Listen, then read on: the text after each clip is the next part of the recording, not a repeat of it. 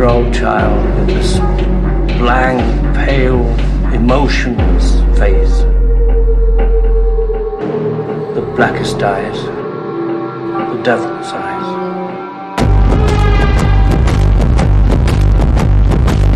You take the red pill, you stay in Wonderland, and I show you how deep the rabbit hole goes.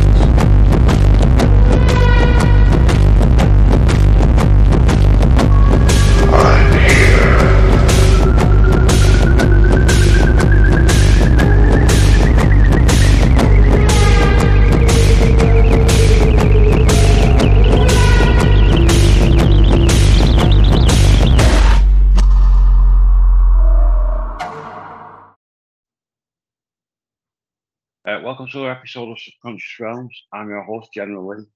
And for tonight, we are undoubtedly getting our mind blown with uh, tonight's extraordinary returning guest. Talking next level, elite level. Ladies and gentlemen, please welcome. He's an artist, I mean, for me. Um, this art is just crazy how good it is. Um, the unique side, just everything about it, uh, and it's that good. He actually designed um, a T-shirt from fucking Pink Floyd. Crazy. It's just uh, mint that. Um, but he's also an author, elite level researcher, and the host and creator of MettaMindcast. So Robby Marx. Uh, now then, Robby. Hey Lee. You to right, mate? you. Yeah, Yes. doing good. Yeah. Thanks, thanks. Good, good, good, good. Yeah, I'm still um still like proper chuffed that you the Pink Floyd design, mate. Yeah, It's yeah. brilliant, mate. It's brilliant that. I'm glad that uh that I could pull that one off, you know. So yeah, yeah. Yeah, they got me they got me working on a Grateful Dead Dark Star T now. So Really? yeah, yeah. It's uh I bet that quick that mate, that that must feel brilliant that too. Because how long you've been doing it for and and how hard how hard you work doing it as well. You know, Yeah, I've done a couple that a appreciation. Yeah, I've done a couple Grateful Dead things over the year, uh, over the years, and uh, you know, it's uh, I just uh, am oftentimes surprised with with the jobs that come around, you know. So Yeah, I bet you want mate. yeah, it's incredible, Robert. You, Yeah. you um, deserve it, mate, as well. To be noticed, like you know, the talent, like I said, so unique. thanks, man. Um, yeah, yeah, and it's not. It's all you as well. Makes it even better, mate. Yeah, I Um, but it's not, definitely. it's not. It's like sorry, mate, but it, it like uh, it reflects in in like how you are as well. You know, like commitment side of it and stuff. Yeah, it's uh, you know, arg- arduous work, man. Um, it's a labor of love. Um, a lot of times, you know, I mean, it's it's a struggle between doing work and taking care of life, you know, because I would like to just sit and do art all the time, but you know, I mean, it's like we just got what eight inches of snow yesterday, so I was out moving snow. Oh, for a you? good- Oh, thanks, Yeah. mate. Do you like Yeah. how we use snow, mate? Do you like the snow? Yeah, I don't mind the snow. Um, nice. It's you know, it's beautiful when it first drops, and then when it starts to melt, it gets a little dirty. you yeah. But, it's, um, it's a bit shit, yeah. But no, I like I like the four seasons. You know. Yeah, yeah, proper seasons. They, they are nice, aren't they? Yeah, yeah. So, um, so, mate, um, I'll tell you what. I um, I've been looking forward to doing this one, mate. I mean, he's a, I guess, he's one of the most important uh, biblical figures mentioned in the book of Genesis and books of Chronicles. Jasher, Highly, con- yes, I mean, highly controversial. right, right. and, you know, maybe misunderstood. I don't know, but like Mm, it, it's, it seems very um, interesting. right, right. And, and well, um, before we get going, I'll just say if Yeah. anybody wants to uh look up, you know, my different uh, contact stuff as far as Instagram, Facebook, um, I have my Linktree now, which is uh, Linktree and then just R M A R X, all one word, and that'll pull up all my my different contacts. Um, but yeah, as far as Nimrod, um, yeah, it's it's just interesting because Nimrod is mentioned in the Bible in Genesis early on, and they, as far as historically, there's been a long debate as to whether or not he was even a real character. Um, just because they can't find you know but in a, in a lot of ways i think that nimrod is an amalgamation of numerous characters. Um, when you get into the texts they say that he ruled over um, what was it? The seven seas and six lands. And in the bible it talks about he basically ruled over lower mesopotamia. Um, so when you get into you know, the lands of lower Mesopotamia, um, Shinar, um, looking at Cana, looking at these different um, places. Um, you know, a, a, there's a lot of links with him and um, Tammuz. Um, Tammuz, yes. Yeah, and and much like Osiris being reborn into Horus, um, Tammuz was reborn as Nimrod. So and and you know, but at the same time in this area, we're having a lot of different um, characters being reborn or as these new gods, um, like in Edessa, um, Turkey, where the Acts of Thomas was written. You had this um, Momin who was reborn as Aziz. So it's like you know you see like Osiris being reborn as Horus. You see Momim as Aziz. You see Tammuz as Nimrod. Um, I think that this uh, this factor of um, the mother goddess, um, her husband dying and being reborn as her son, and then a lot of times the mother goddess would marry the son again. You know, um, and we see that in um, in Egypt. We see that in um, Babylon. Um, it's kind of uh, just a, a, a, normal kind of uh, theme of the time, you know. Yeah. So in ways, um, when you're doing this research, you know, some research, some people that that associate these things will say that you know Nimrod is or Horus essentially reborn. Um, and then even um, you know how I, we were looking with the uh, the Book of Invasions, how we talked about yes, yes. how they sent the different tribes out after they broke up the languages. Um, yeah. Well, Eber, um, who was married to the daughter of Nimrod, right? Um, Eber was allowed to keep the original tongue of the original, you know, uh, language that was spoken throughout, which was said to be Hebrew.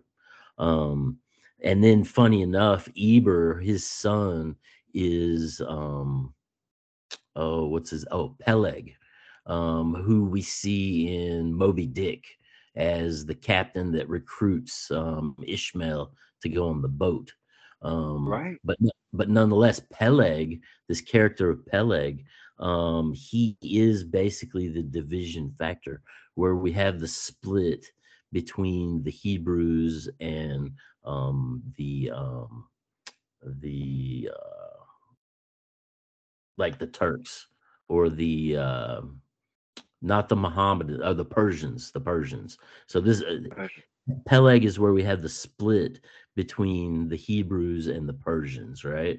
And later on, um, we see um, the Hebrew Masons and the Persian Masons again coming together to build Solomon's temple, right? But this Peleg, this Peleg character was actually the architect um, for the Tower of Babel for Nimrod. So he was the one that basically drew up the plans for the Tower of Babel. Um, and and it's just interesting. Um, I've got let me grab this real quick. No problem, mate. I've got the uh, uh, Masonic Encyclopedia here. The by, uh, Masonic Mackey. Encyclopedia.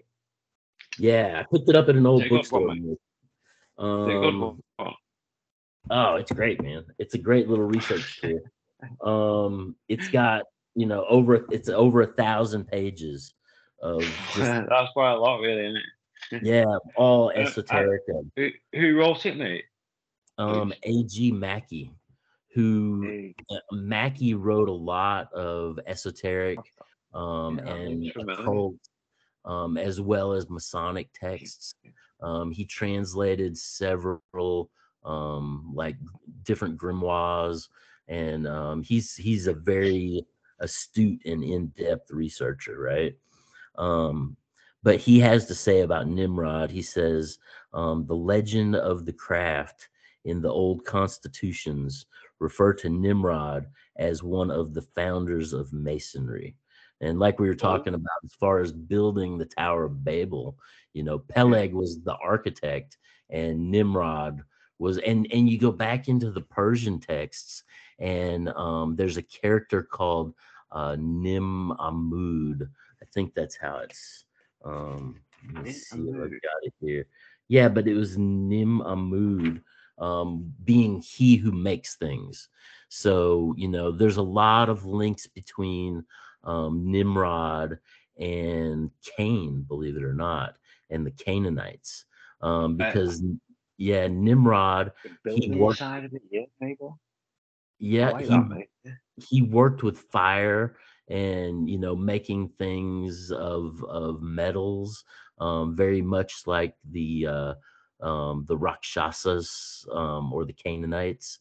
And um then there's also the link to Phoroneus um because nimrod was said to be the first one that brought people into cities.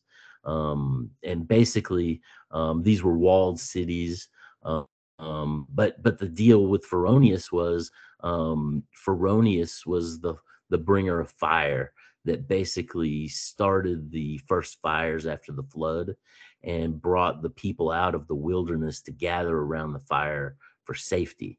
So there's this idea that from that point um, they were brought into the cities further, you know, to to you know um, basically protect them within the walls. Um, and then it was Nimrod that was also the first one that well let me go back to the to the mason to this uh masonic um writing Okay, here sound, yeah. yeah so it says uh thus the york manuscript we read at ye making of ye tour of babel there was masonry first much esteemed of and the king of babylon ye was called nimrod was a mason himself and loved well Mhm. masons right? Um, and then the cook manuscript um, repeats the story and this same they call him nembroth E n-e-m-b-r-o-t-h so you know with with nimrod you get nimrod you get um, there's a link to nibu um, they, they call him um, num num numram. They call him um, we even found his name there in the um, book of invasions you know when we were talking about that in some other form. But you see nimrod's name in all these various forms in various places. Um Mate, yeah. I'll tell you what, when we when we was did, doing the Book of Invasion, and and I, when when you spotted that, it's like you just it's just so unexpected. mm, Just think of that, like it me- being mentioned there now, and then it's just fucking nuts, mate, isn't it? yeah yeah Well, and saying that's it the out. because I- I- those yeah those texts come from various points around you know ireland and britain Yeah, that kind of Yeah. hemmed together. But it's funny how they talk about the Tower of Babel, they talk about Nimrod, they talk about the breaking up of the languages, and how you know Phineas basically came in and and bringing that specific language, and then this whole thing that I just found with Eber, you know, being able to keep the original tongue which was said to be he, the Hebrew language. Um, but now in this Cooke manuscript that Mackey mentions in the Masonic Encyclopedia, he says, and this same Nimbroth began the Tower of Babel, Babylon, and he taught his workmen the craft of masonry, and he had with him many masons, more than 40,000, and he loved and cherished them well. Yeah, so um, you know, within the, the Masonic Encyclopedia, they credit Nimrod as being, you know, one of the first Masons, um, and then this uh, Peleg, this Peleg character, who is actually the grandson of Nimrod through his daughter, um, was the the grand architect of the Tower of Babel itself. Mate, it's crazy, and it? it really is. Right. I like, like though with like linked to masonry. Now, um, masonry gets as well. right. So now we've linked um, the Tower of Babel through the Book of Invasions to early Celtic and Irish, you know, Yes. Yeah, yeah. Um, and recently I found there's uh in Hungary, there's the legend of the white stag, right? Where they talk about the king. Um, they they call him Nimrod the giant, right? And he was a descendant. Yep, he was a descendant of Noah, and is said to be the forefather of the Hungarians. And they talk about him building the Tower of Babel again, and they said, yep, they say that he started the Tower of Babel um, 201 years after the flood, and that Nimrod had twin sons named Hunor and Magor, right? And this is Ma- said to be said Magor, then, mate. Magor, yep. And Mate, this is we- go ahead. Are we talking about the same? I'm I think I straight away, mate. I'm thinking of someone else. Um, um, um, like Gog Magog or something. Magog, Gog. I don't know. What do you think? It sounds No. like Magog, right? I, I did kind of catch that as well. Um, but uh, this this Hunor, these sons Hunor and. Magor, are the origins of Hunor is the origin of the Huns, and Magor is the origin of the Magyars, which are the essentially yeah the Hungarians, right? That's crazy, And- that man. right? And interestingly enough, also both um, the Hungarians and the Huns um, both have uh, great skills in the bow and the arrow, which um, are attributed to Nimrod. You know, mate. You, do you think that there could be any uh, like Scythian connection to this as well? Uh, Scythian. Um, yes. Thinking, do, do you reckon? Yeah, it's um, you know, I think the Scythia was a little earlier.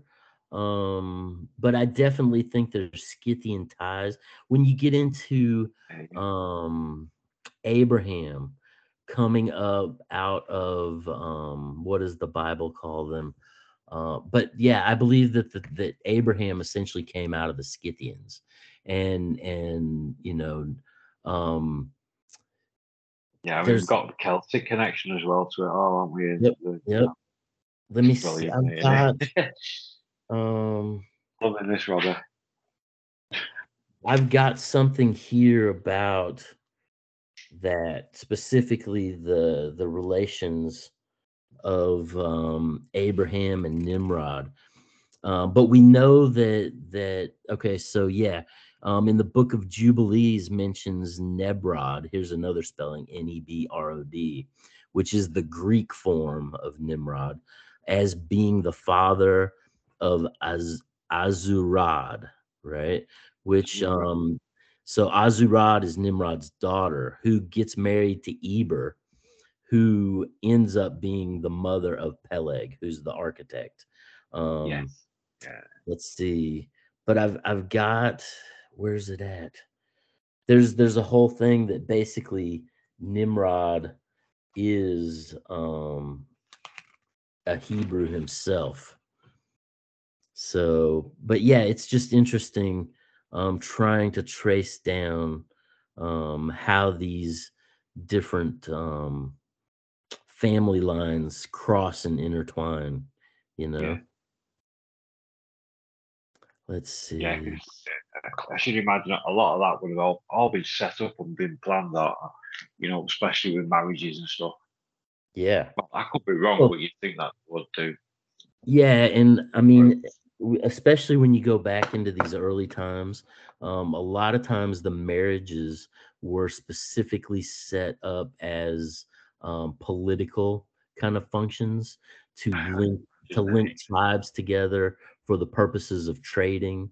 Um, you know, to bring peace amongst tribes, um, and you know, even looking at like um, Solomon, you know, he was said to have 700 wives and three concubines you know and and when you go into that a, a lot of the reason that he had so many wives was because he was opening up trade routes and opening up you know contacts with different people and and basically facilitating the movement of trade and capitalism of the time you Yeah, know I mean, gro- growing, growing what he had as well.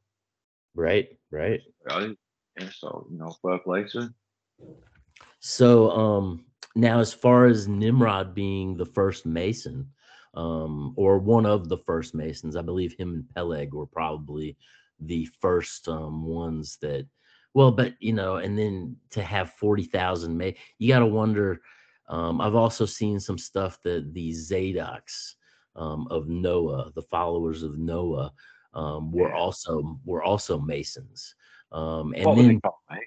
What were the they Zed- called? Tom? the Zadoks The and the just ones, the ones that practice justice or jisimi.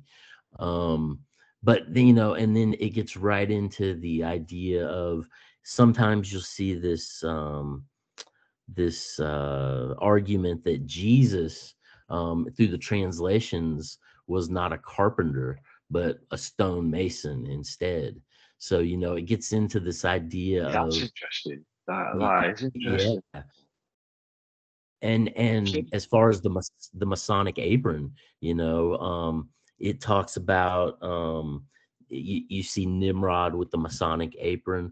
Um, the Masonic apron, I've traced that all the way back as far as um, Zoroastrianism, and basically at the age of fourteen, you would you would receive, yeah, you would receive the sheepskin apron or bib, and basically that was your like namesake and if you Yeah. did wrong to in the community around you then you know you would basically lose your apron you know um so the the masonic apron um you know goes from zoroastrianism into and i've even seen um in a couple places nimrod being related as being zoroaster himself so the character of nimrod is a very Oh amorphous shit, mate.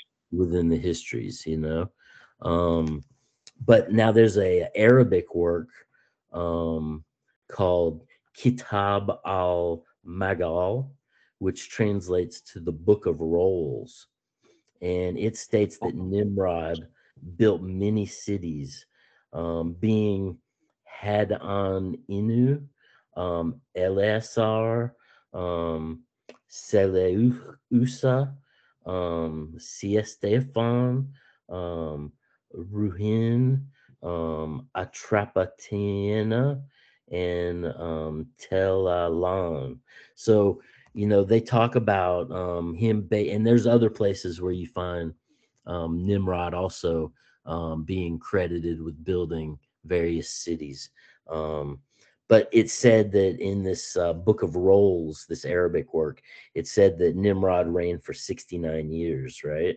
Um, but there's a Muslim work um, by Masudi, M A S U D I, Masudi, and he says that Nimrod reigned for over 500 years over the Nabateans. So, Five hundred years. yeah. And uh, this Muslim work said he built um, Nisibis, Edessa, and the city of Haran when his grandson Peleg was 50.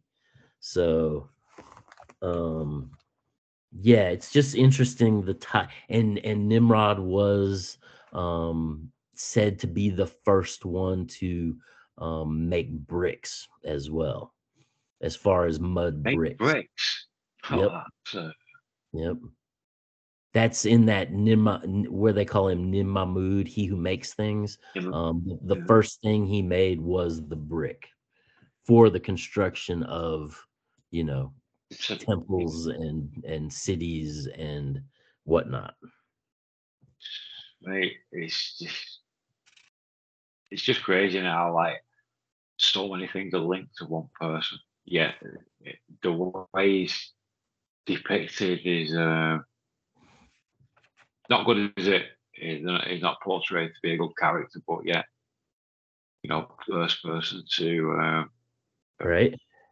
create a brick. Well, mate, it's not- When- Yeah, he's he's related to a lot of firsts as far as you know the first one to make bricks being one of the original masons um the you know being related to Phoroneus being the one that you know lit the first fires to bring people out of the wilderness um there's also there's also a story that um um during the time when he was building the cities that Nimrod had a vision of a black cloth and a crown floating in the sky.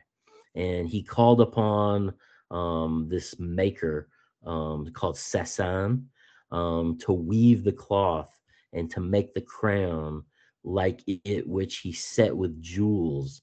And it, it was um, basically the first crown, and Nimrod was the first king to wear a crown. It's um,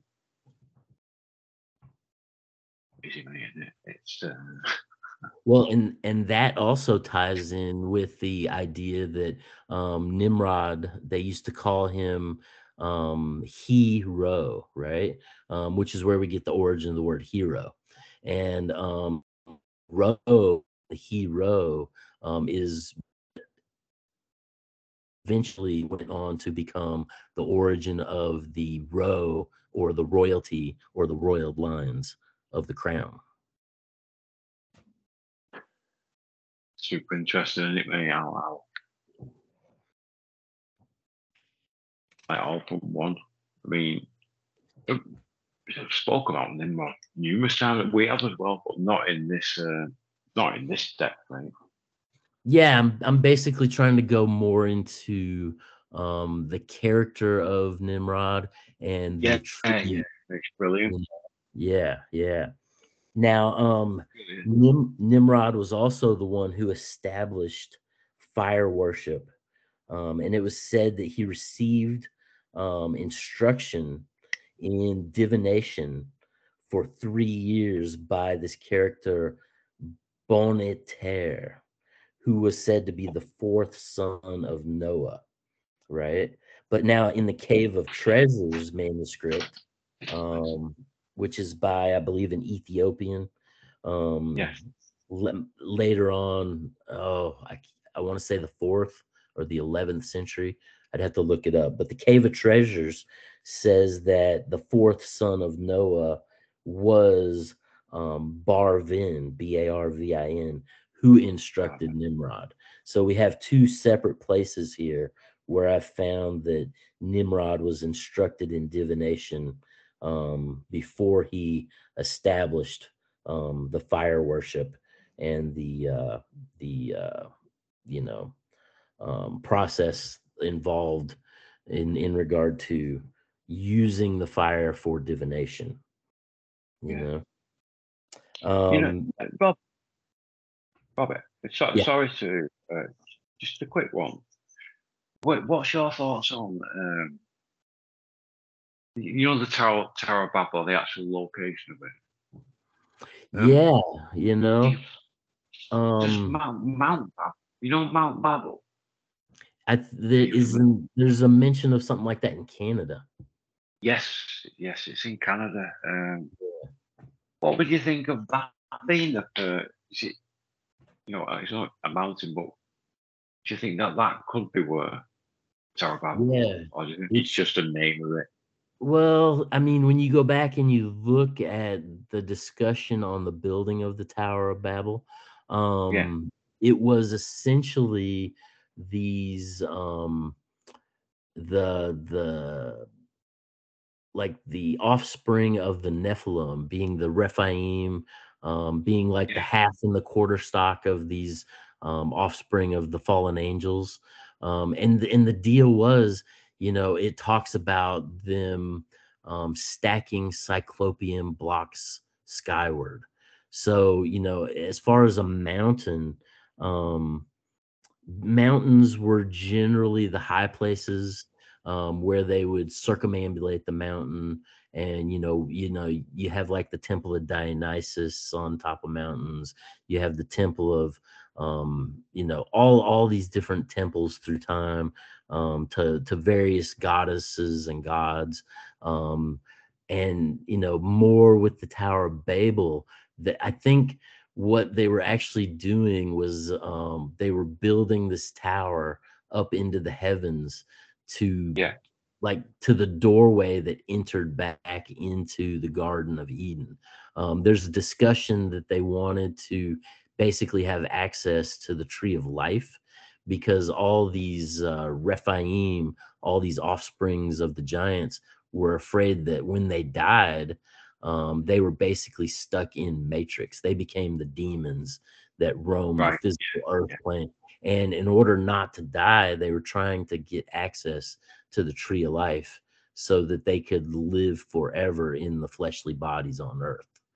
So Yeah, the the tower, sense. That it's- doesn't- yeah, the tower itself, you know, and the fact that we have um, Peleg being the architect of the tower and Nimrod, you know, being the maker of bricks and the discussion of stacking these cyclopean blocks skyward. Um, I think it's more um, related to an actual construction of a tower than a mountain or some. I've even seen some relation to the idea that the Tower of Babel was one of the pyramids. You know, Hey, I'll tell you what, Robert. that would um look that that would make sense more. I've never thought of that, you know. yeah, yeah, you That's, know, that's that was crack at that Well, mate. Uh, and well, and if and, if and it were, yeah, if it were lightning that came down, and you know the, Shit, the hand of God coming down, being the lightning that basically strikes the tower that we see in the tarot cards, you know, with the tower and people falling, very much like 9-11. Um, it's it's um there's the one pyramid that um is blackened and i've even seen you know yeah there's one of the pyramids that they say it got struck by lightning and basically it kind of caved in on itself um, Yeah. but in a lot of ways from what i've read i think that there may be some um something to the idea that the pyramids themselves were alchemical um like mechanisms where you know because we have like the red mercury and the temple of the vulture in south america and we found you know mercury under some of these pyramids um i think that with high enough levels of electricity you know if you can call because like zoroaster was known for calling down lightning um the, you know and, and like these zadoks they were the circle drawers that basically were the rain men that brought the rains. So there was this strong tradition within these lines of early um you figure you're you're at the point where people are moving from the hunter gatherer to Yeah. more agricultural oriented societies and in those societies you're going to need rain. So if you have you know like these people you know it, and it's been a common thing through history you know of people coming in the rainmakers you know um and and to basically freshen the crops and you know so they would have a, a prosper prosperous bountiful harvest you know Yeah. um but like um if if there there was a long standing tradition which you see in a lot of places of calling down lightning, um, like Zoroaster. Um, Yeah. and he, and Zoroaster, he uh, wanted after his, you know, some say he went to heaven without having to die, much like the witnesses. Whereas there's some talk that when the lightning struck him, that his followers took his ashes and kind of that was kind of their remembrance of Zoroaster, you know. But the if you had the ability to call down lightning, um, and you had a pyramid um, that was full of a chamber of mercury underneath, um, you could take that um, electricity and potentially transmute that mercury into gold.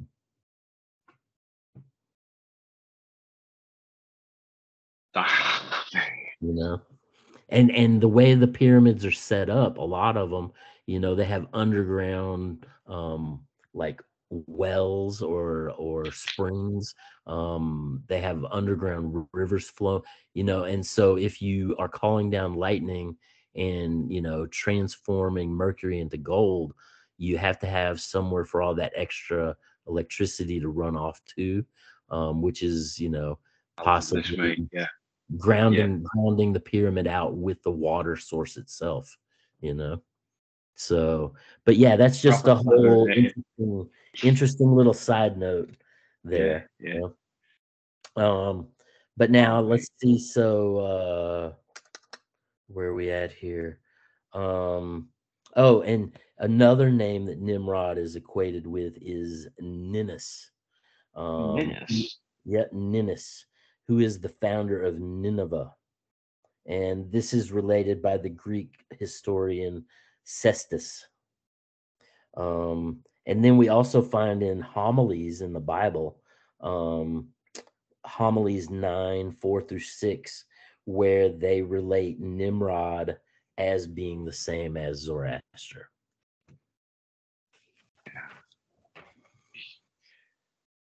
Like you're saying about um, when we started, Robby, about don't think it, possibly it's one individual. And I think that Mhm. thinking that's way in that same way now. Um, so many connections, isn't Right? You know, it's, it's just just endless, aren't there? Oh, yeah. Yeah. Ah, Now- and that's what makes it so interesting. And Yeah. so controversial. Well, Right, right. And you know, the earliest um I mean, it's estimated, I guess, that Nimrod was um ruling um Mesopotamia or these seven seas and these six lands, lower Mesopotamia, um around 2500, 2800 BC. You know? Yeah. So, um, and the first temple that we find to Nimrod, um, called Eligi Kalama, K A L A M A, Eligi Kalama, um, which is translates to the house of the eye of the land, right? And um, let's see, it's it, and in this temple there's a uh, there's an inscription that says the mighty king of four quarters com- conquerors of 10 armies in one year so basically you know, nimrod in after he brought people into these walled cities he was the first one that, that was riding for plunder against his neighbor. Um basically you know they they had these walled cities and then he would be like well you know in order to keep all this going we have to have resources. So the people in the walled cities in order to stay there were coerced into going out and riding for plunder you know and and then nimrod is systematically building up these and the first city that nimrod was said to have built um much like cain was the city of enoch So I think it was Enoch. I'm pretty sure it was Enoch. Um, but yeah, it's it, you know, so now we get into the relations of Enoch, you know, and the story. And but um the the city in some cases um it's almost like he named the city um Yeah. not necessarily after his son but the city itself was his son you know what i mean Yeah, yeah. depending on how you look at the translation um let's see um now as far as uh nimrod being the the so when you get into the cartoons right you see uh bugs bunny and daffy duck you know calling Yeah. i guess daffy duck was the one that called elmer fudd nimrod first and he calls him his little nimrod and you know so elmer fudd yeah elmer fudd is a hunter right so nimrod was known as the great hunter um, and then bugs bunny calls yosemite sam nimrod at, at a couple points and nimrod or uh, yosemite sam you know he's kind of a almost a bounty hunter i think um, but he's got the guns and he's always out you know kind of doing his thing um, but nimrod It's was the. Yeah, they've done that. you know Clever, I think. Yeah, yeah. Yeah. So, but Nimrod um, was the first. uh, He was. uh, Some people say he was the origin of the great hunter. Um, as far because going down the line, you know, you have uh, Orion as the hunter. You have um, just various characters that are these different hunters, um, and the hunting aspect, you know, um, being kind of a thematical element because you know these people were reliant upon hunting. So you know you wanted someone who was a great hunter in your tribe. So it was kind of a esteemed kind of you know position you know? Um but now nimrod was the first one that um where's it at here? Um but he was the the one that basically um, started to use leopards for hunting. Leopards. Yep, and he domesticated the leopard for hunting. Right. Um, he was the first to use the leopard and the cheetah, the cheetah too, for hunting. Um, and in Persia, um, there they say that this character Hoshang, um, builder of Babylon, was the first to use leopards and dogs to hunt. So here we have another, uh, as far as the builder of Babylon, um, linking in with Nimrod building cities. Um, this Hos Hoshang may also be a name that was attributed to Nimrod. Horse hang, did you say that? Yeah. Yeah. And and we see later on in the rites of Bacchus, um, leopards draw his chariot, and the priests of Bacchus wore leopard skin. And I think that when you trace the leopard skin back, um, I think that Nimrod was also the one who was behind founding the mystery schools. So, as far as the leopard carrying forth through the mystery schools, and even right up to John the Baptist, we see wearing a leopard skin, you know? Yeah. And um the leopard um in the archaic was libard right? And it was it, yeah l-i-b-a-r-d is what they originally called the leopard. And it was the only uh, animal that will catch its prey and eviscerate it or drink all its blood before it eats it right? Um which kind of ties into some of the blood magic of the mystery schools, right? No, yeah. Um, I mean, did, did, wasn't there some connection with uh, Nimrod and drinking from the a grail? He used to drink blood from a grail, or, or yeah, and the grail being a human skull, or something along those lines. I could be wrong on that.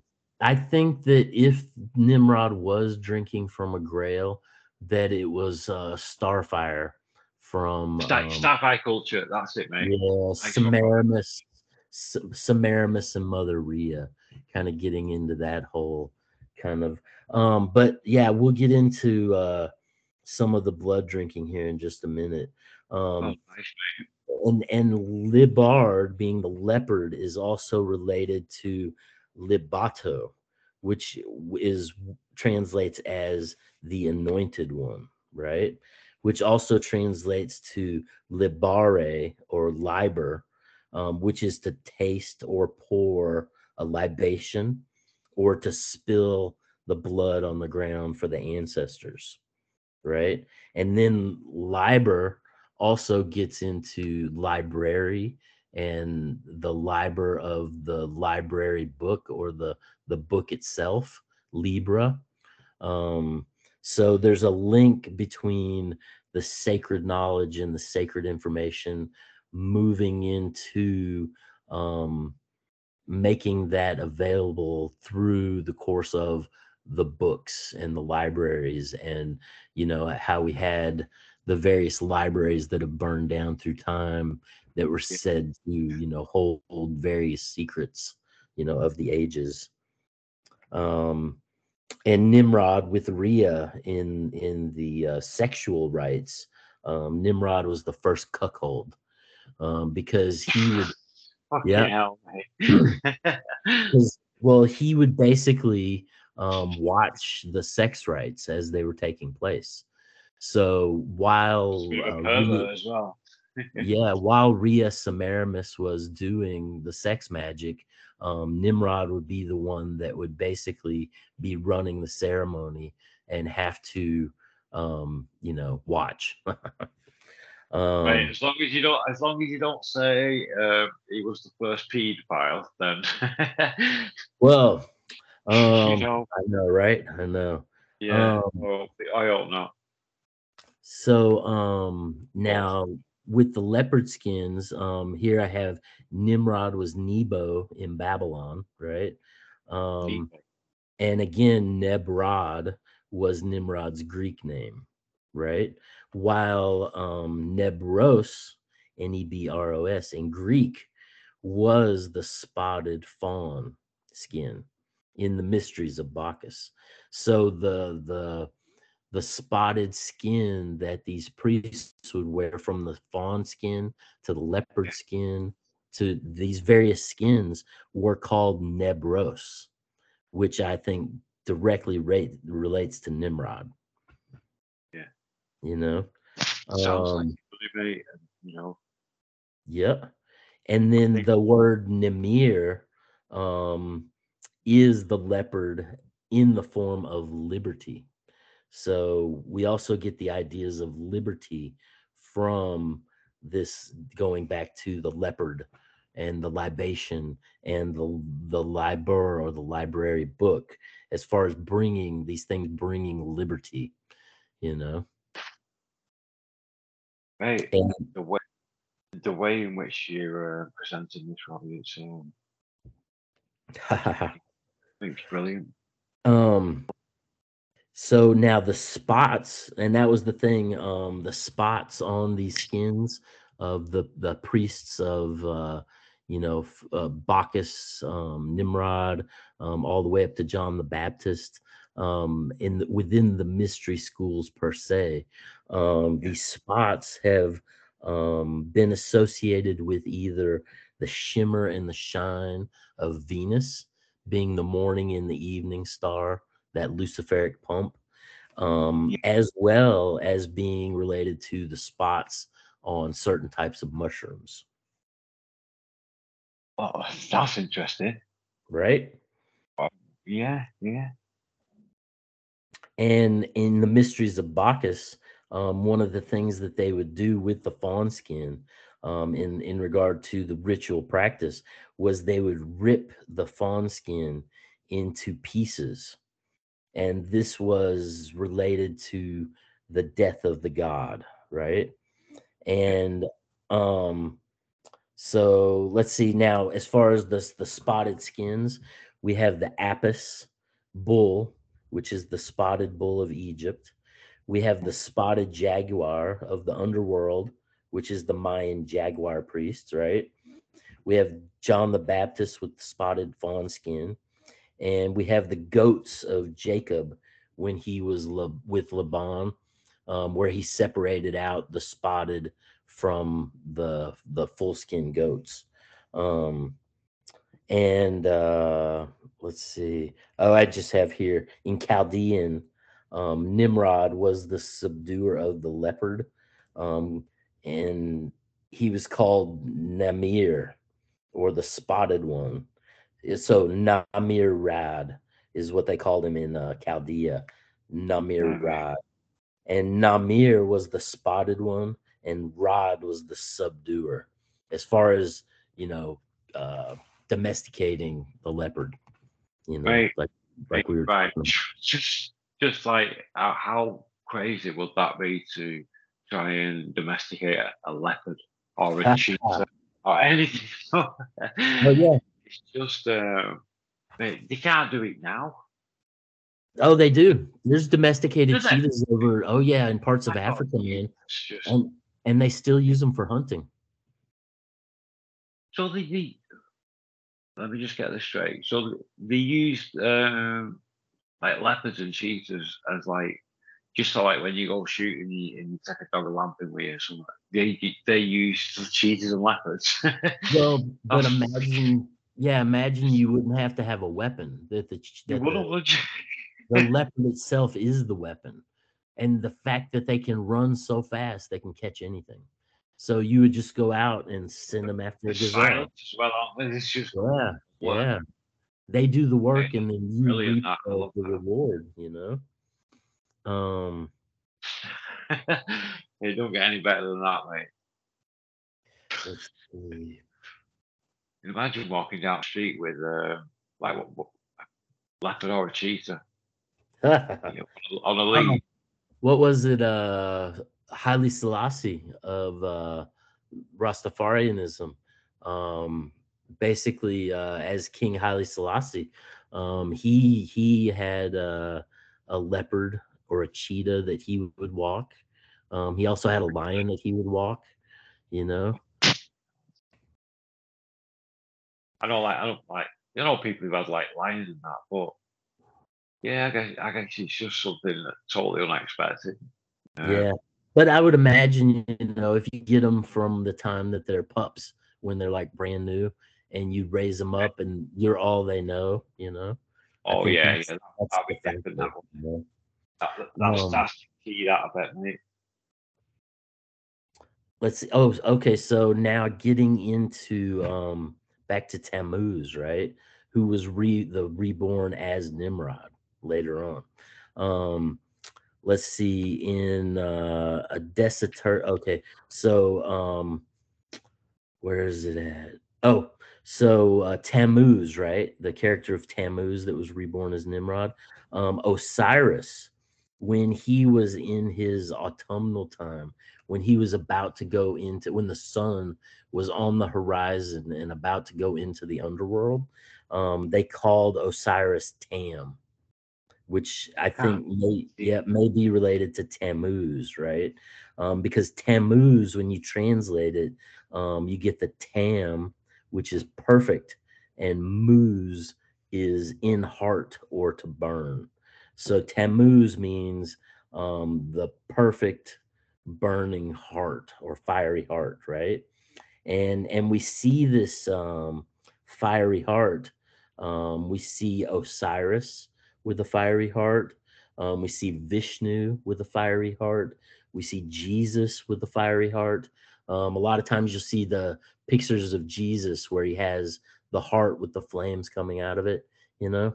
Yes. so so that is literally that literally means Tammuz, like who is Nimrod when you see that burning heart, right? Um and um Nimrod um once he was reborn, um he was called Nergal and it was said he ruled for over 900 years, right. all? Nine hundred years. right? and um so um and then we have um the lion-headed hero or the god of the chase right um being nergal so nergal is the lion-headed hero being the god of the chase, being the great hunter, being being Nimrod, right? And we see Zeus gave Orion the lion skin to Hercules. So the lion headed hero of Nimrod transitions through Zeus, and the lion skin is given to Hercules, which he wears um, as a sign of some say a warrior, others say as a sign of being enlightened or becoming the enlightened one. Um, the, the lion being the symbol of the sun, Nimrod being the first sun king. You know, all this stuff just interrelates. Yeah. Um, now, yeah, Berosus, uh, Berosus says Nimrod was the first to be called a shepherd king, right? So when we get into the shepherd kings coming into Egypt and overthrowing the um, the rituals of Osiris and the labyrinthian practices that were going on. Um, and again, I have here, you know, Nimrod was the first to be called hero or the hero, the rose royalty. And he's presented in this case with the crook and the crozier of the Egyptians wearing a goatskin apron of the ma- Masons. Oh, Now, as far as as far as his lineage, right? Um, Nimrod was the grandson of Ham, um, and there's some places I found where um, son of Ham is directly translated into Hermes, Hermes. right? Which is what leads me to believe that there's some distinction um, between um, Hermes and um, Thoth. Um, and and I've I've got this whole kind of diametric breakdown I've come up with that there was actually two Nimrods, Nimrod the lesser and Nimrod the greater. And Nimrod the lesser was the older Nimrod, which directly ties in with Hermes and Thoth. Um, and I think that that um, he was the first Nimrod um, that basically was behind building all these cities. Um, but I think it was the second Nimrod that was behind building the Tower of Babel. So Robert, do you think? Um,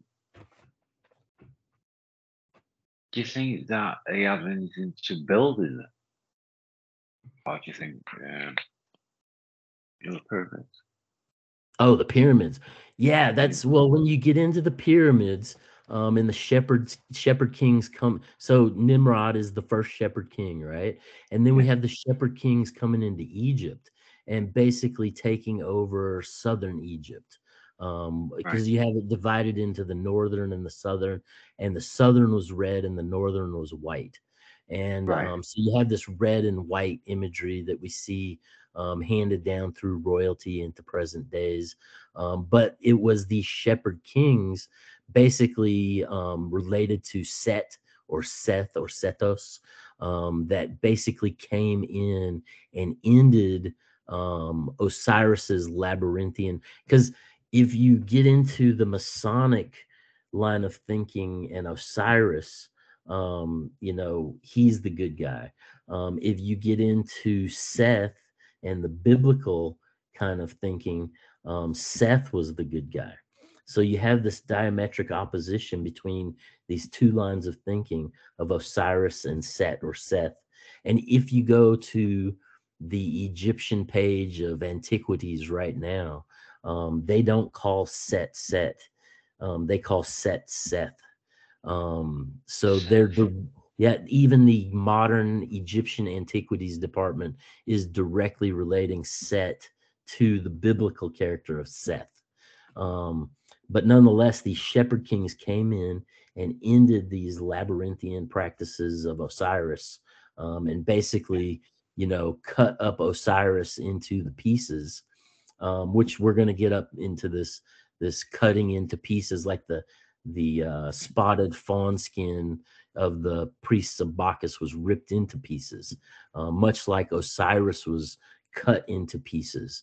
Um, Nimrod, what he had his head cut off um, in the Bible, but there's other stories where he as well was cut into pieces.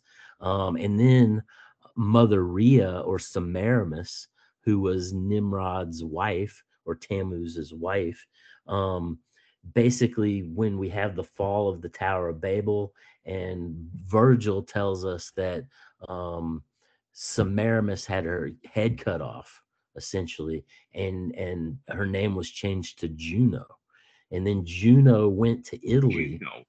Yep, Juno went to Italy, and it was you know the story of Romulus and Remus as far as the found the foundation of Rome itself. Um, I was just reading Plutarch in his live series, um, and he basically, within his discussions on Romulus, says that Romulus was the son of Rhea, or also called as Sylvia.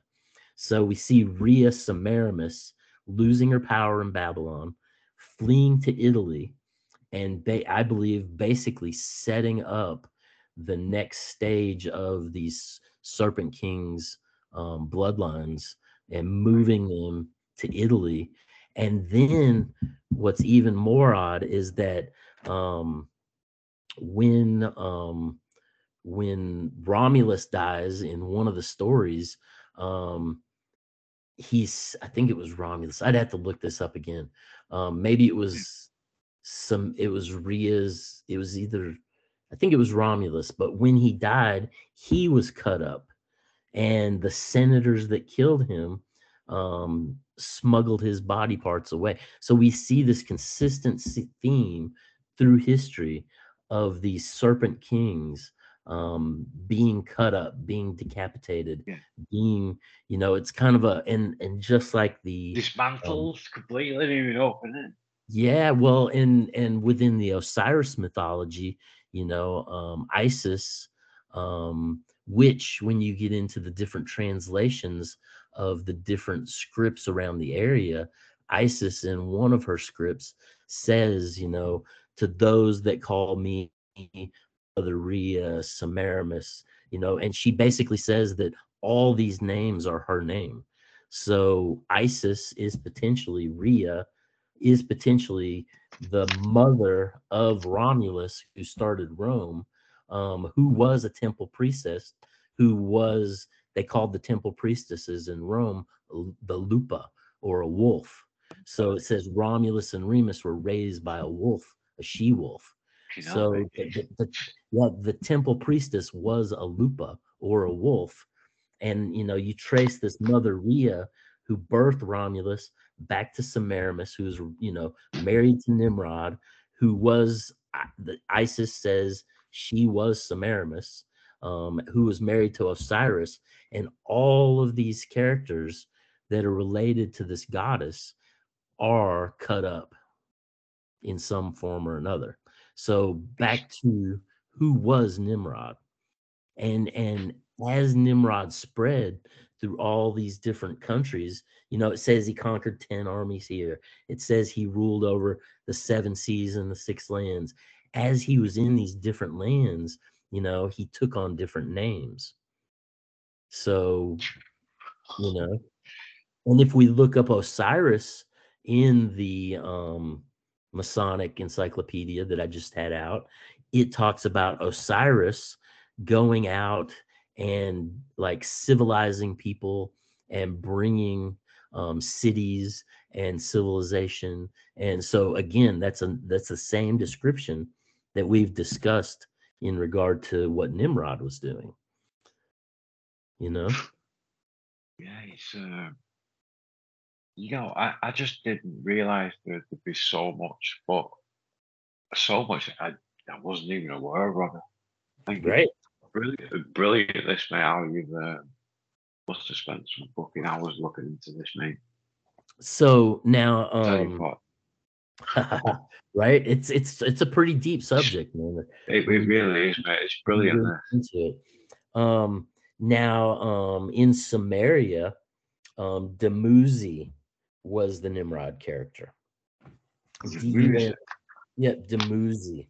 And um before being resurrected is symbolically the serpent god with a star being the constellation of Aquila in the serpent and Scorpio region, right? And Scorpio being the eagle, right? Because we have the different levels of Scorpio as far Yeah. as from the lowest to the highest.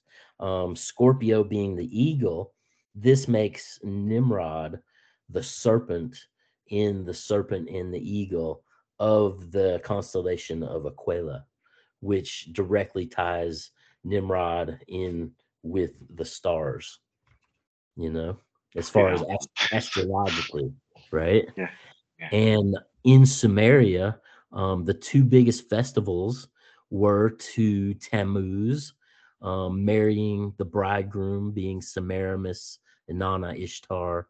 Um, and then the other festival is the weeping for Tammuz or Dumuzi, right?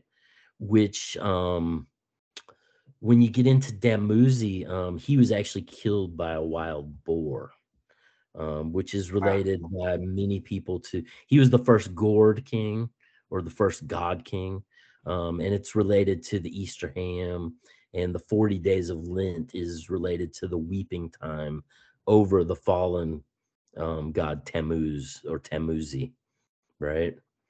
Um, and in the Chaldean, um, we have Bacchus, who you know is related through the mystery schools with the with the leopard skin, um, and the Bach the Chaldean Bacchus is the lamented one, and The they weep. Yep, they weep over Bacchus because he was torn to pieces, just like they tore the the fawn skin to pieces.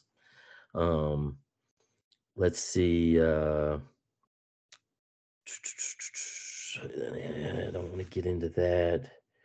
Um, but let's uh let's look at if I can find. Do you have any questions, man? Questions, mate. I'll tell you what, mate. Yeah. What What is your um, shit? What's your um, take on uh, Nimrod being Gilgamesh? I think it's a possibility. I love that, mate. Yeah, yeah. Um, it's yeah, it's just It's, uh, just a few. I think what we're a bit uncertain of, on that one, uh, Robert. I don't know if you'd be able to help with it, um, but like, isn't there um, the the size of Gilgamesh? He was meant to be a big dude, wasn't Yeah, Gilgamesh, I Yeah. think, was an offspring of. He was either um, an offspring of a fallen angel or Yeah. a fallen angel himself, um, and that gets Oh. and that gets back into the Hungarian stories um, where they call him Nimrod the Giant. Hey, mate.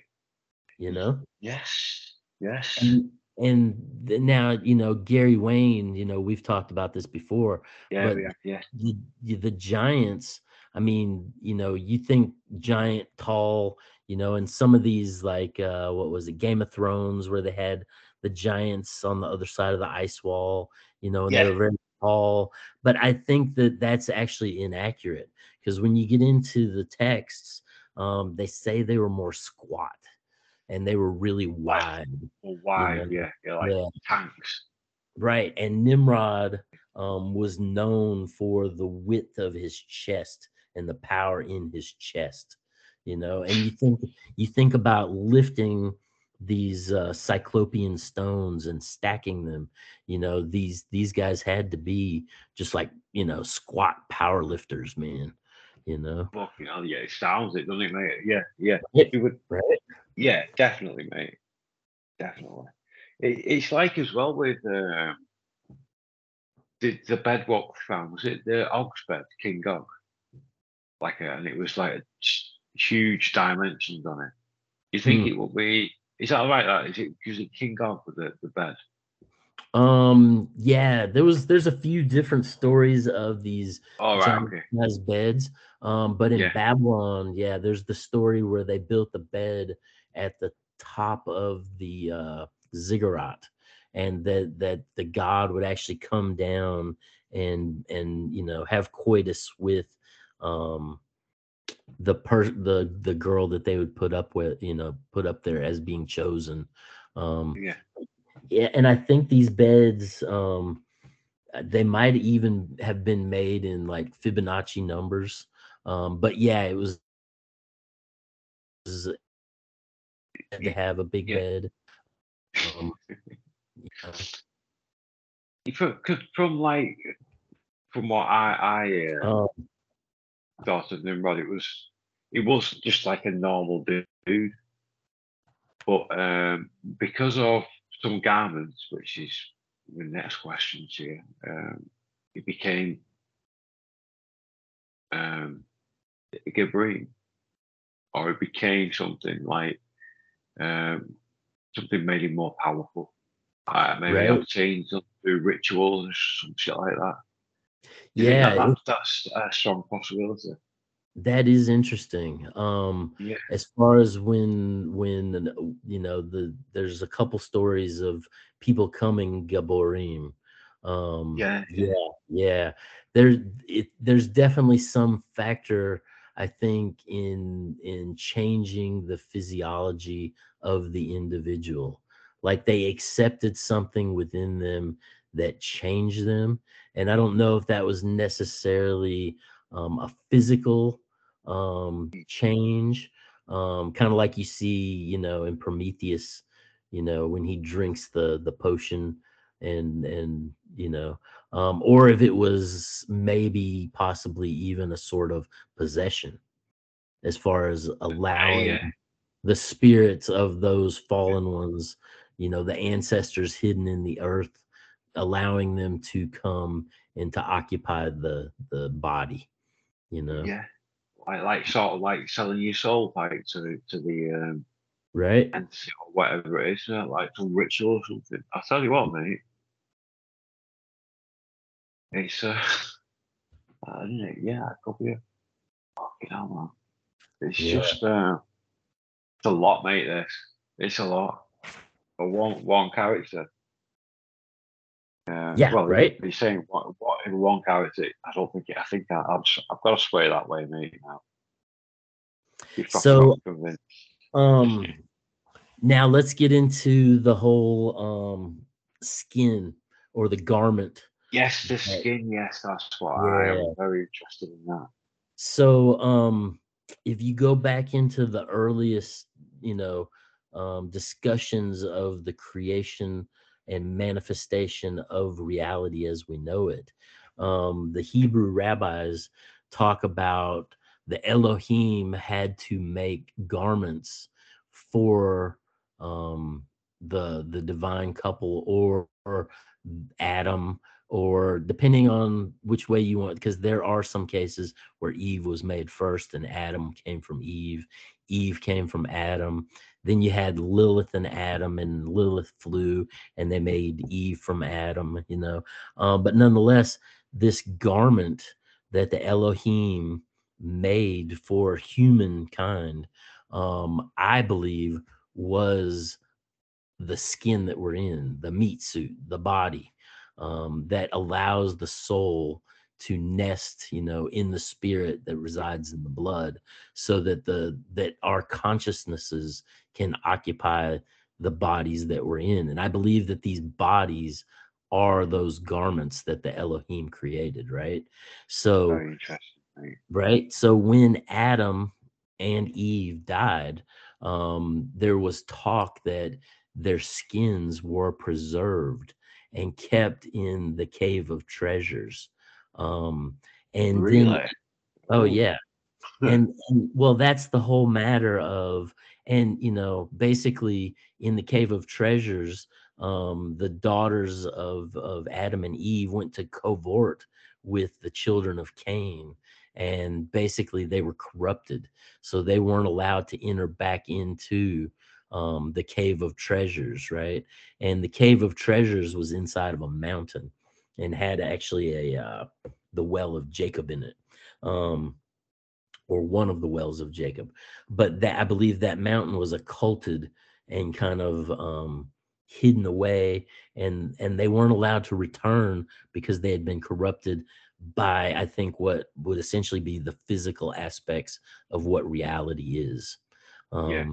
And so it wasn't until they said Noah um, was born, you know, and he was pure enough to to be able to actually go back into the cave to get these skins of Adam and Eve and transport them across on the ark, right? Let me get a Right. drink. quick. Oh, no problem, mate. Super interested in this, Robert. Right? Really love it. yeah. So, um, now Rabbi Eleazar, um, we're talking circa 833 AD, so this is after the fact. Um, he relates that Nimrod inherited the garments of Adam and Eve from his father Cush, which made him invincible. Right, and then Oh, he defe- yeah he defeated the Japhaites and uh, assumed rulership over them. Um, and Because later, of the, and that was that because of the, uh, well, did it have a major passion in winning, wearing the, this garment? well, so yeah, if you get into the like Japhet talks about him wearing the garment um, and hunting. Um, basically, there's stories that Nimrod would put this skin on and go hunting, and while he was hunting, Yep, because he's the great hunter, right? And this is the skin is what made Nimrod the great hunter. Because Nimrod, once he put the skin on, he would go out into the wilds and none of the animals were afraid of him because the skin smelled Oh, of paradise. So is that what you meant? That's how you told when you told me before we was recording. You mentioned. Yeah, yeah. smell of it. Yeah, right oh, because the, and and again um the smell of the skin is also mentioned when um uh jacob is receiving the blessing of abraham um and basically when um because jacob takes esau's place um because um basically esau's favored um and everybody sees it but the patriarch um um is it uh who's jacob and esau's father? Is it uh abraham? Let me look real quick.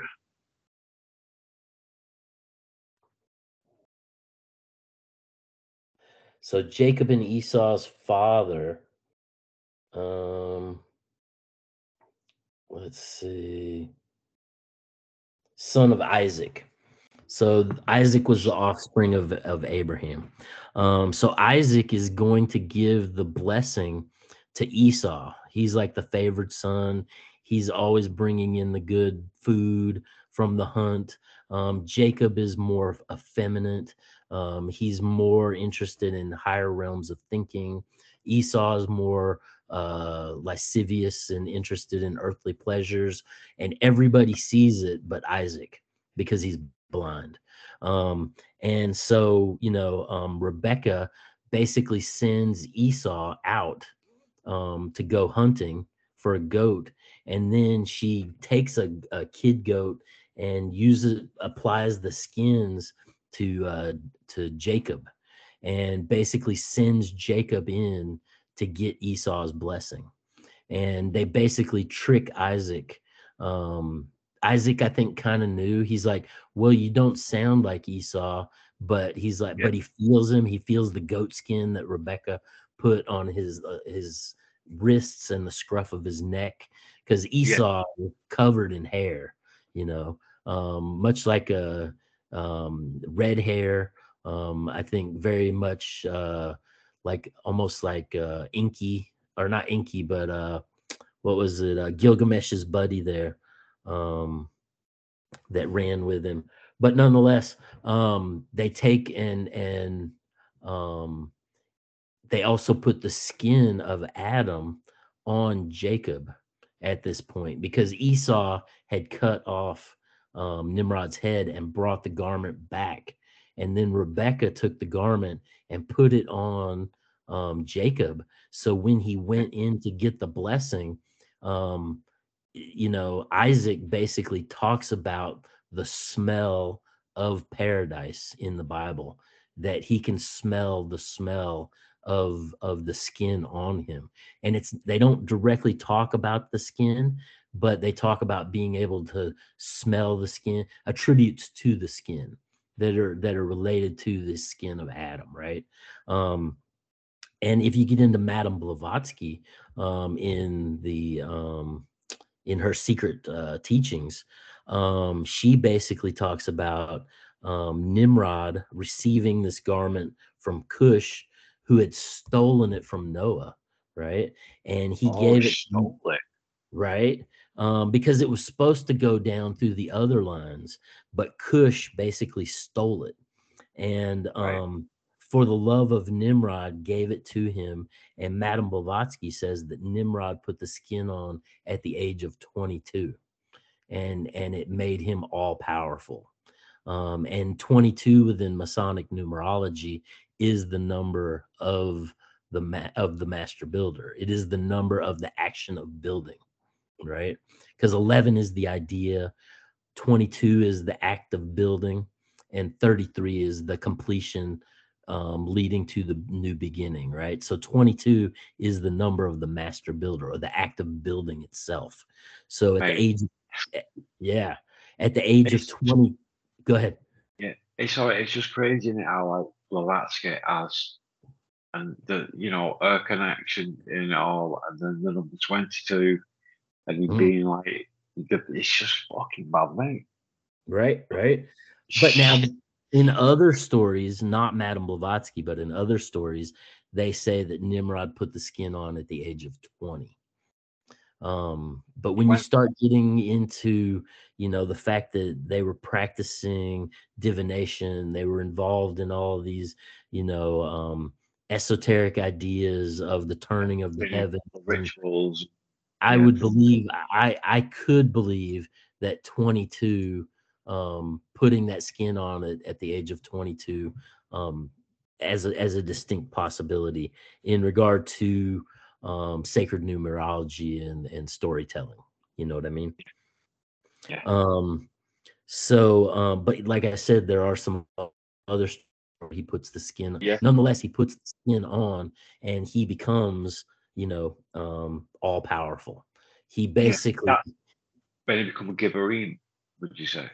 S- uh, something along those lines yeah. Yeah um he basically gains this power um and and you know like it's um it smelled of paradise. The animals weren't afraid of him. He could take down any animal he wanted because they wouldn't run from him. Um and then you have um jacob and esau right? And esau is the great hunter of the family of of you know these these evolving israelites. Um yeah, I and to to ask you something about um, if it's all right, Robert. Um, Yeah. I know you're on a roll, mate. Just want to just a quick one here. Um, when when I was speaking about Esau or with Cornelius, um, credible, credible story, mate. Um, you're gonna love that one when we get together. Oh yeah, that was a great, but great show. Yeah, thank you, mate. But there was a, a version of it mentioned where that Esau and Nimrod joined forces. Joined um, forces. Mm. Yes, um, I think that that sounds like I know he, he, he chops his head off, but there's also an alternative version where um, they like, you know, put it all aside and like become make friends. Oh yeah, I believe it. Um, Yeah. There's also there's also stories of um, at one point um, Nimrod for being evil. He's a soul. He's sent uh, by Yahweh sends a swarm of bugs, and one goes in his nose and basically festers in his nose before for a year before it kills him. There's another story of Oh, that's Nimrod. cruel. Yeah. Um, there's another story of Nimrod where um, because they couldn't get into the doorway to the Garden of Eden after the Tower of Babel fell, that Nimrod basically um, hooks up like a thousand birds to a sleigh and flies a What? sled. Yeah, flies a sled into the heavens trying to find this door and is burned up by the sun. So there's there's you got to figure Crazy When you- man. yeah when you get into the later rabbinical writings um you know it it becomes a lot like um, modern uh, marvel and dc comics where all these different nephilim and all the you know they have all these powers and they're fighting and like you know and it's just it it becomes like almost a marvel kind of scenario. Um so and again back to who was nimrod. It's there's so many stories there's so many um links and associations and you know um tying tying of character like to cain to Phoroneus to Neba you just you know you can just go down the line um but um it's interesting from my perspective when he's conquering multiple lands and he's he's like uh, basically uh you know um the amorites that was the group that i was trying to think of earlier that abraham came out of in the in the and i think the amorites were the scythians um in regard to the that's just what the bible called the scythians was the amorites um right. but but it's it's just uh yeah you know um Yeah. And it's like I, I because there's so many connections, mate. It's like, especially like with the Scythians, like the the tribes like split and Right. became they merged with other tribes, and it's just going just going on and on and on. And right well and so that skin of, that skin of adam because essentially what happens within the bible is that esau is hunting nimrod and Yeah. ambushes him and beheads him and steals away with this garment or this yes, I believe it's a skin um, of Adam, and um, but it goes on. There's there's a later story um, from the 16th century um, in the Sefer Yesera um, that adds the and this is the Sefer Yesera is the book that was handed down after the couple fell out of the Garden of Eden when they set up the first stone circle. Um, the Sefer Yesera was handed down um, by, by the angels or by a specific angel to basically as a roadmap to allow um, Adam and Eve to find a way to enter back into the Garden of Eden, which was dependent Nice. upon the stars, which is the basis of the whole 6,000 year calendar, essentially. You know, and once the 6,000 year calendar is up, and that's when we will actually have heaven come to earth, or we will return into a heavenly state, in according to the Hebrew philosophy, right? Um, but the Sefer Yesra says that Nimrod um, had a son called Mardon, who was even more evil and wicked than he was. really, Mardon, Mardon. M A R D O N. D-O-N, yeah, M A R D O N. I mean, I think like Mardon. That's, I mean, again, mate. he- he- the nefarious side of the even that's intriguing, but I never heard even heard of um, um, this Mardon character. Uh, I, what's uh, what's the shit like on him? Would you say? That they didn't really give any more specifics, you know. Right, It- right, Like a lot of these things, you just get like a single sentence, yeah, and yeah. it's like, I mean, it's so goes goes back so far. This as well, Rob. You got you know take into consideration how it was even recorded in the first place. right, right. Like Well, things could get the shitloads on him for all we know. Right. And and you go back so when you go back into the histories, um, before things were written down, it was all vocal tradition, you know? Yeah, yeah, And um the vocal tradition of the time was based around singing and chanting. So a lot of the structures of these um, these texts are set up for chanting and singing, and and the deal was the reason they were sung or chanted um, was because it was a way, it was a, a mechanism for the people to be able to teach it and remember it. So that that way it was handed down, and if you sung it, it had to go to a melody, which in order to change the the story, um, you would almost have to change the melody. So it was a way to keep the story consistent and the same through the songs and the chanting. But I think that as these as these songs and chants um, transitioned between cultures and societies based upon the different languages, you have different machinations of the names and the stories morphing almost in a fractal like manner you know just just naturally you know Yeah. so but then it wasn't until you know some of these later um, rabbis that a lot of these stories were beginning to be written down you know Yeah.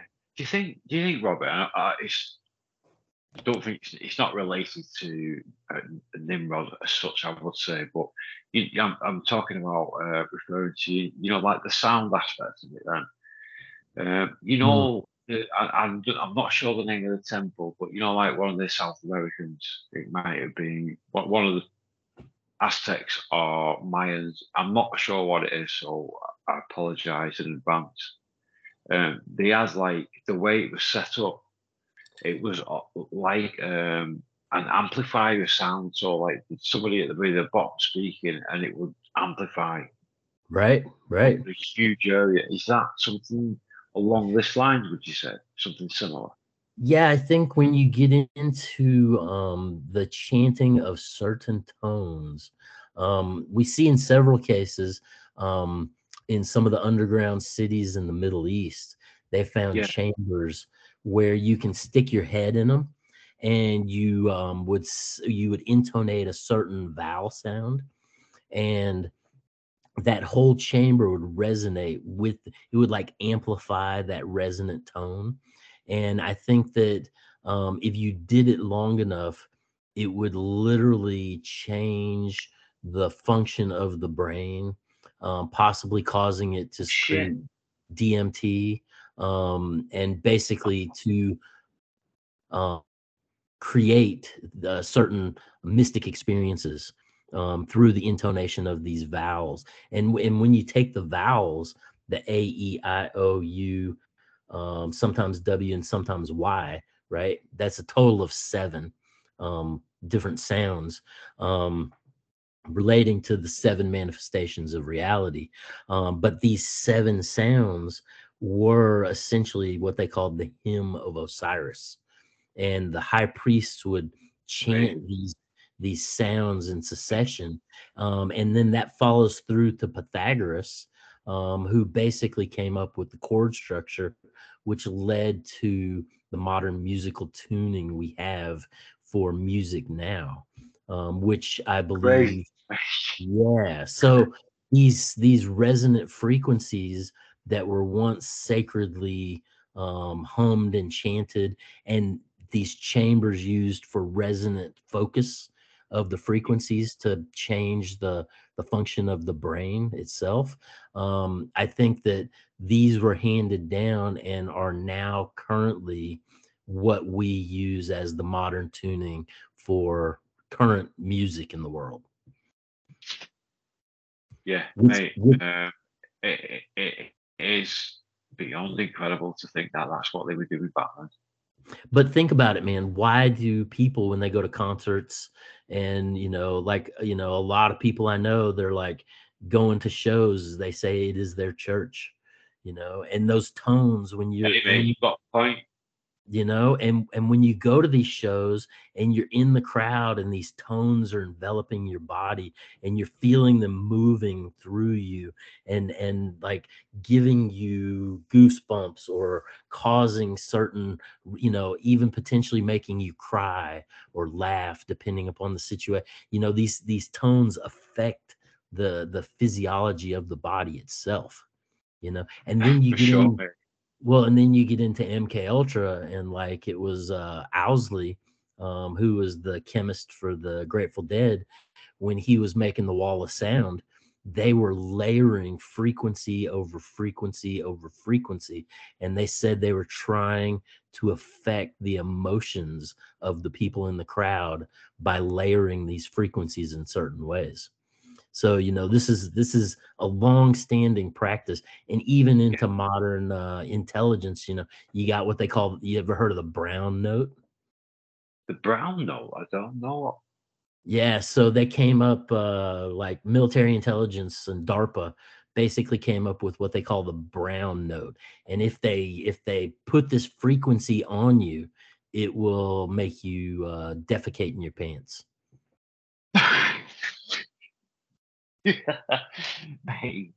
So these frequencies you know long standing um the the sound of the in, Sorry, I mate. mean, you know the sound is you know what does it say you know um god said let there be light.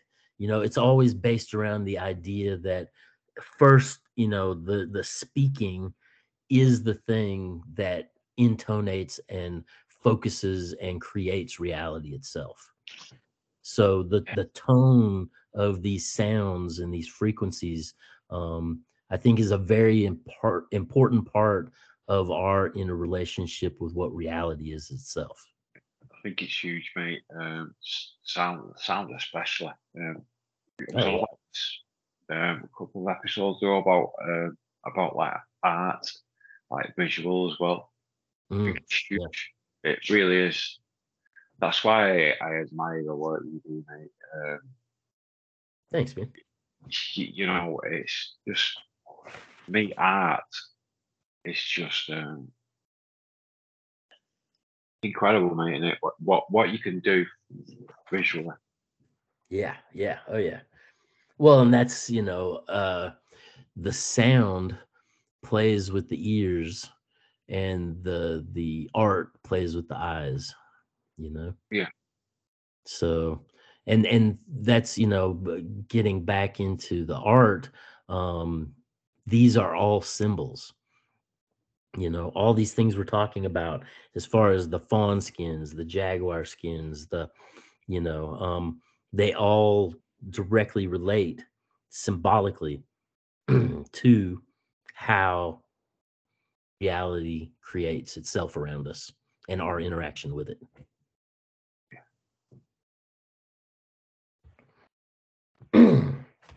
Robby, um, I, I didn't expect it to be so um, so fucking in depth. This, this is deep, listen.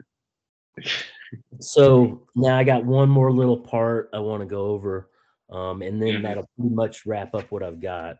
Um, Sound. so, and this is this is uh, kind of kind of the darker part. Um, but Pompey, um, he tells us that the ancient fire gods and Nimrod was behind setting up the worship of fire. Um, he says that they were um, giant. The the ancient fire gods were giant black serpents entwined like a caduceus, and and these. Yep, these black serpents of that we see within the worship um, of the the mystery schools and the uh, priests of Baal or the cannibals um, are the earliest reference um, that we see um, this caduceus um, as far as the intertwining serpents, um, which could relate to um, genetics as far as DNA itself, you know. Um, That's super, super interesting for it to be like like used in that, that context as well. Mad. right? Right. um, but Pompey tells us that in the un- underground labyrinths um, the cannibal lords or the these cannibal priests, the cannibals, the priests of Baal, right? Um, they practice what they called refere ritus cyclopum. Refere ritus cyclopum. Um, and they would chant um, with blue rings painted around their eyes, right? Which, um, when you look at the meta logo, um, it's the two rings and you're placing them over your eyes, right? Um, and they would basically um, chant with these blue rings around their eyes and give sacrifice um, by eating the flesh of uh, the sacrificial victim. And it was kind of, uh, you know, um, there was an ancient rite that the high priest always had to take part in the sacrifice. So when they would sacrifice animals, the priest would receive a certain portion of the animal um, that didn't go to the god. Um, usually, the best parts were held for the priests, and they. But Right. there was there was a it was it was a natural thing that the priest had to participate in this. So through the sacrifice of humans, um, these these cannibals, these priests of Baal, were basically the you know cannibals, and and um and when nimrod was reborn um you know basically um nimrod was reborn um he was a black serpent enveloped in fire. That was his representative symbol was one of these black serpents in fire right and these these black serpents um this fiery serpent would stand before a woman with a crown of 12 stars and um, this fiery reborn Nimrod um, devouring this queen of heaven's children as they are being born. So, as the queen of heaven would birth the children, this black fiery serpent, being the representation of Nimrod, would devour his these children, right? His own children. And where do we see that symbolically? We see Saturn or Kronos devouring his own children later on.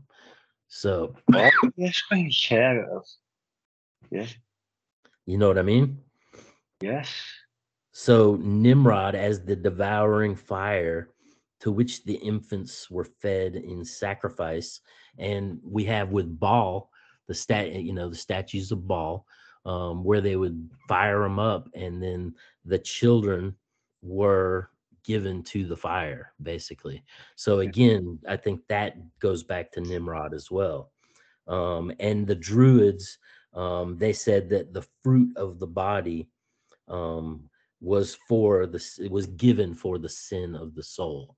So, um, and uh, in- in the Sumerian literature, I wish I had it in front of me, but they talk about the fact that these sacrifices um, were given specifically as the lubrication almost that would keep the gears of the universe turning. So, it, like we were the bread um, sacrifice um, to keep to keep the heavens rotating on on the wheel. You know. Mate, I, I just um, as crazy as this is anyway, it's, it's nuts, mate. I love it. Um, but just like to um, connect it with Kronos as well, and Saturn. It's fucking brilliant. yeah. But that's the thing, you know. You see this, you see this cut up God as a continuing theme. You see the the um the God eating its children as a continuing theme. Um, it's just uh, I mean, when you go back to it, um, I almost, you know, Al- Aldous Huxley writes about the idea of the perennial philosophy, and I almost think that um, all these practices um, and all these different um, kind of things tie into one another um, through the mystery schools and the spreading of the mystery schools through the commerce and the you know the war um, aspects as far as the uh, you know um, as the soldiers would move, you know, worshiping Mithras, um, who you know going yes. Yep, going back to Mithras, um, we talked about before that Zoroaster, Zoroastrianism had to go underground and was basically reborn as Mithraism. And then we have in the Bible the quote that I, you know, showed you earlier, where they Yeah. talk about Zoroaster being Nimrod. So, you know, again, who who or what is Nimrod? Yeah. It's it's, it's quite the uh, expansive topic. I think expansive could be an understatement, mate. Shit. Right? Yes, Robby. Um, I mean, this was uh, uh, uh, we've been talking on this for a while. This was a, a last minute thing, mate, and I can't thank you enough for it. Yeah, so Yeah. the notes the after you after you got a hold of me, you were like, "Hey, you know, Yeah. you want to come on?" I was like, "Yeah," and you were like, "You want to talk about Nimrod?" And I picked up the notebook that was on top of all the notebooks, and in the back, I just flipped through it, and the front is about um, Mary Queen of Scots, a bunch of notes I took on her, but the back, the whole back of it, like the last twenty pages, is all just Nimrod stuff, and I was like, "Oh, look at that!" I was like, "There, there's just." the right you know so it was easy it was quick it was stuff i already had together and it Yeah. just kind of after you asked me it just kind of like Yeah.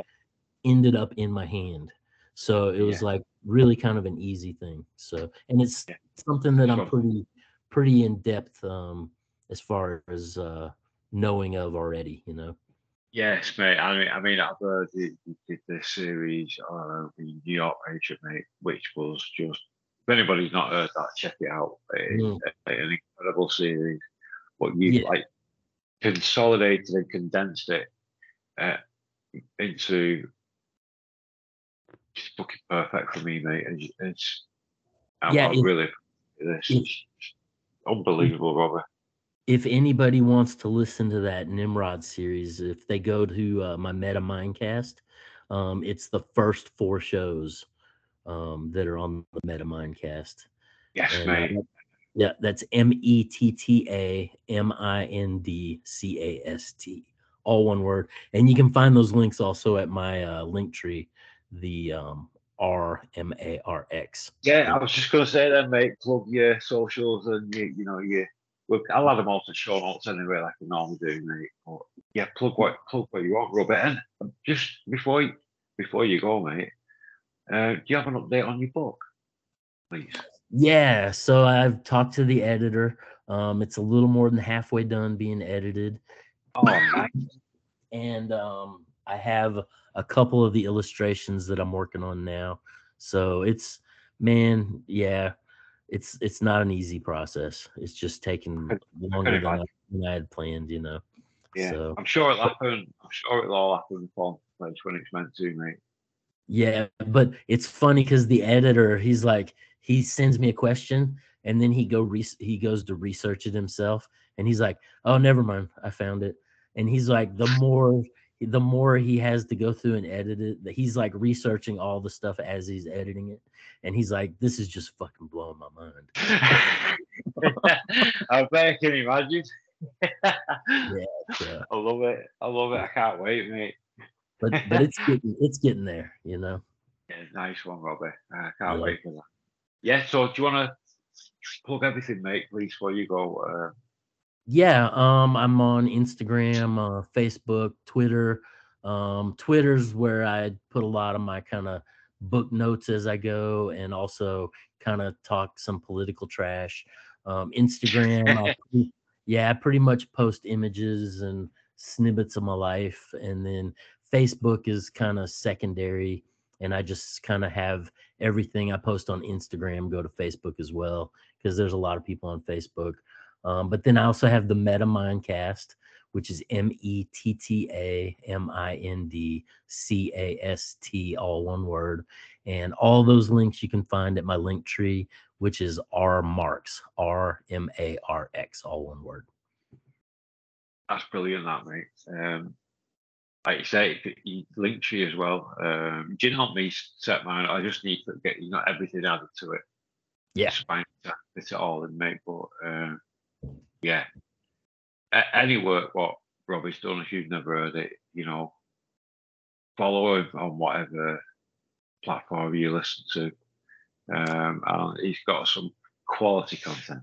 We got quite a lot of shows actually. They've all fucking always been spot on, mate. Yeah, I have. I like to have fun with it, man. You know. Yeah, yeah, it's good, mate, and especially when you the different content what you do as well, Robby. Uh, that's what I like about it. Yeah, yeah. So uh, right now, um, New York Patriot and I are doing a series on um, Solomon's Temple. So, oh, mate, that will be mint. I, I cannot yeah. wait for that. When you when you doing that, mate? Um, we got the first one done. We're about to do the second one. I'm pretty sure we're going to end up doing three three parts. So, nice. Um, uh, well, that's, you know, that's in the works. Right. Are, are you going to release it on MettaMindcast too? yeah. Oh yeah, it'll be after you know generally after whatever show I'm on after it's released. Um, I usually like to like you know give that show however long to kind of get some hits, and then I throw it up on the MettaMindcast. You know, so but yeah, nice. yeah, yeah. I mean, you, you, it makes sense, mate, that you get everything you've done added onto it. Because um, you, you before you started uh, your show, mate, you've done a lot of podcasts already. Oh yeah. Well, and that's the thing, man. Really, it's just a matter of what am I researching currently, you know? And it's kind of like this whole Peleg thing as far as the uh, architect of the Tower of Babel. That's yeah. one of the new things I stumbled on. Um, as far as the the two lines of the Masons. Um, and I, I came across that because they can't the the the Persian Masons and the Judaic Masons come together um, to build Solomon's temple, you know. And then after that, there's kind of a big fight between them. Um, and the uh, yeah, the uh, the uh, Hebrew Masons um, continue to run Solomon's temple, and then the Persian Masons, who are the Hieronymites, um, they basically become the Samaritans, and you know so there's always been this kind of fight between the jewish and the samaritan and i think it goes back to uh the solomon's temple issue you know?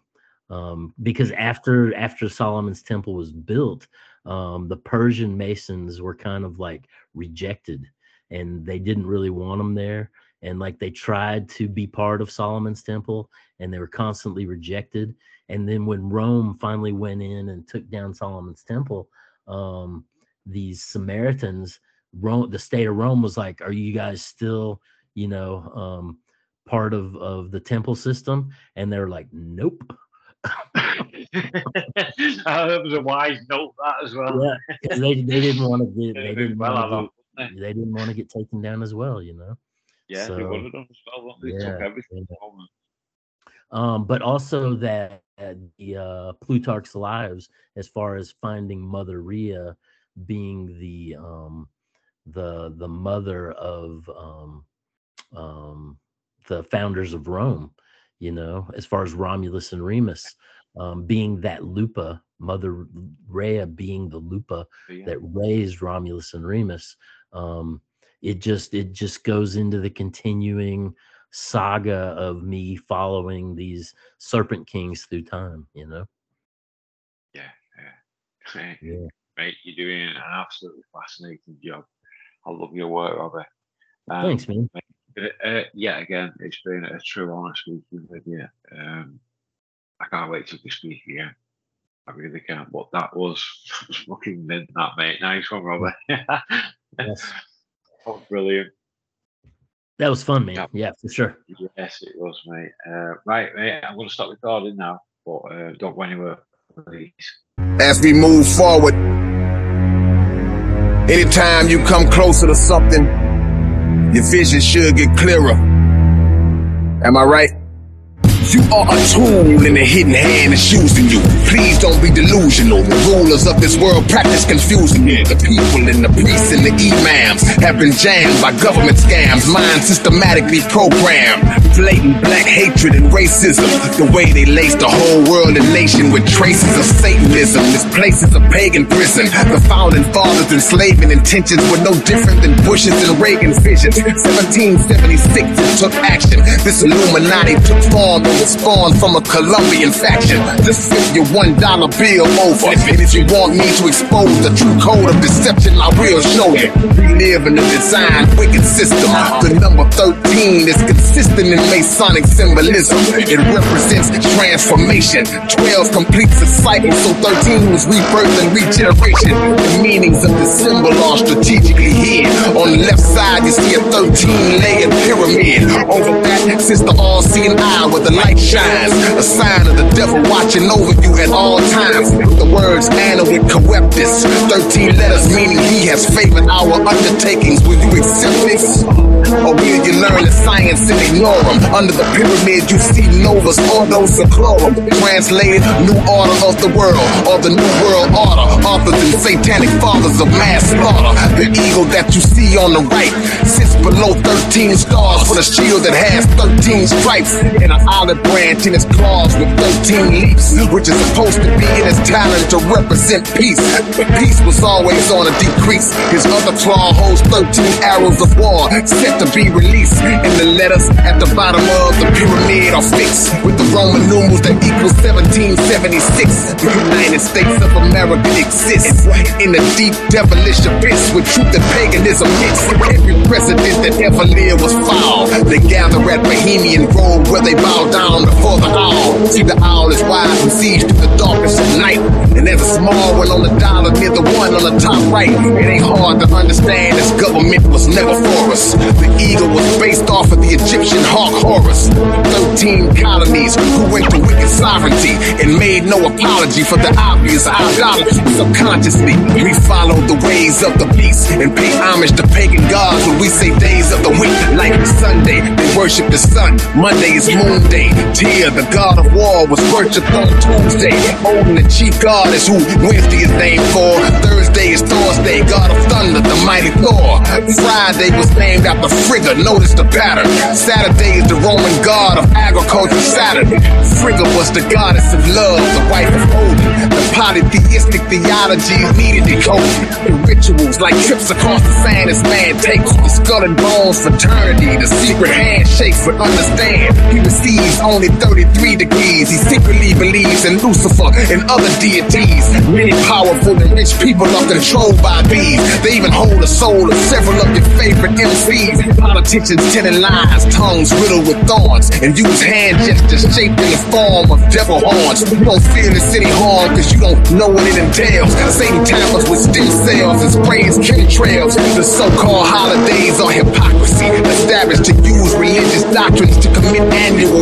Christmas split in half is Christ Mass, the so-called birth of Jesus, where every home has glowing lights cast. Christ, the anointed one, mass, the birth celebration. Jesus' birth was kept secret due to the situation. The king initiated a death plot, cause the Messiah was prophesied to rule, so Jesus' murder was authorized. No one knows the actual date. That's why sometimes you Xmas. X means unknown, but ignorance affects us. A fraud that was purposely flawed. December 25th, the birthday of the wicked ruler Nimrod. His whole disguise was part of Satan's universal rise. A holy prophet's life being pimped and commercialized. Traditions like lights on trees, rooted in the Nicene Council in 325 AD. By Constantine, these matters were decreed. The concept of a virgin birth was actually conceived and then agreed with graven images in the temple. The fish on your car is called Oannes, a Babylonian symbol. Is visibly contradictory. Telling your children lies, you need to make them study Santa Claus is sick history. But yet we go wherever Satan leads us. The falsehoods we practice in his name ain't got nothing to do with Jesus. Yeah, yeah.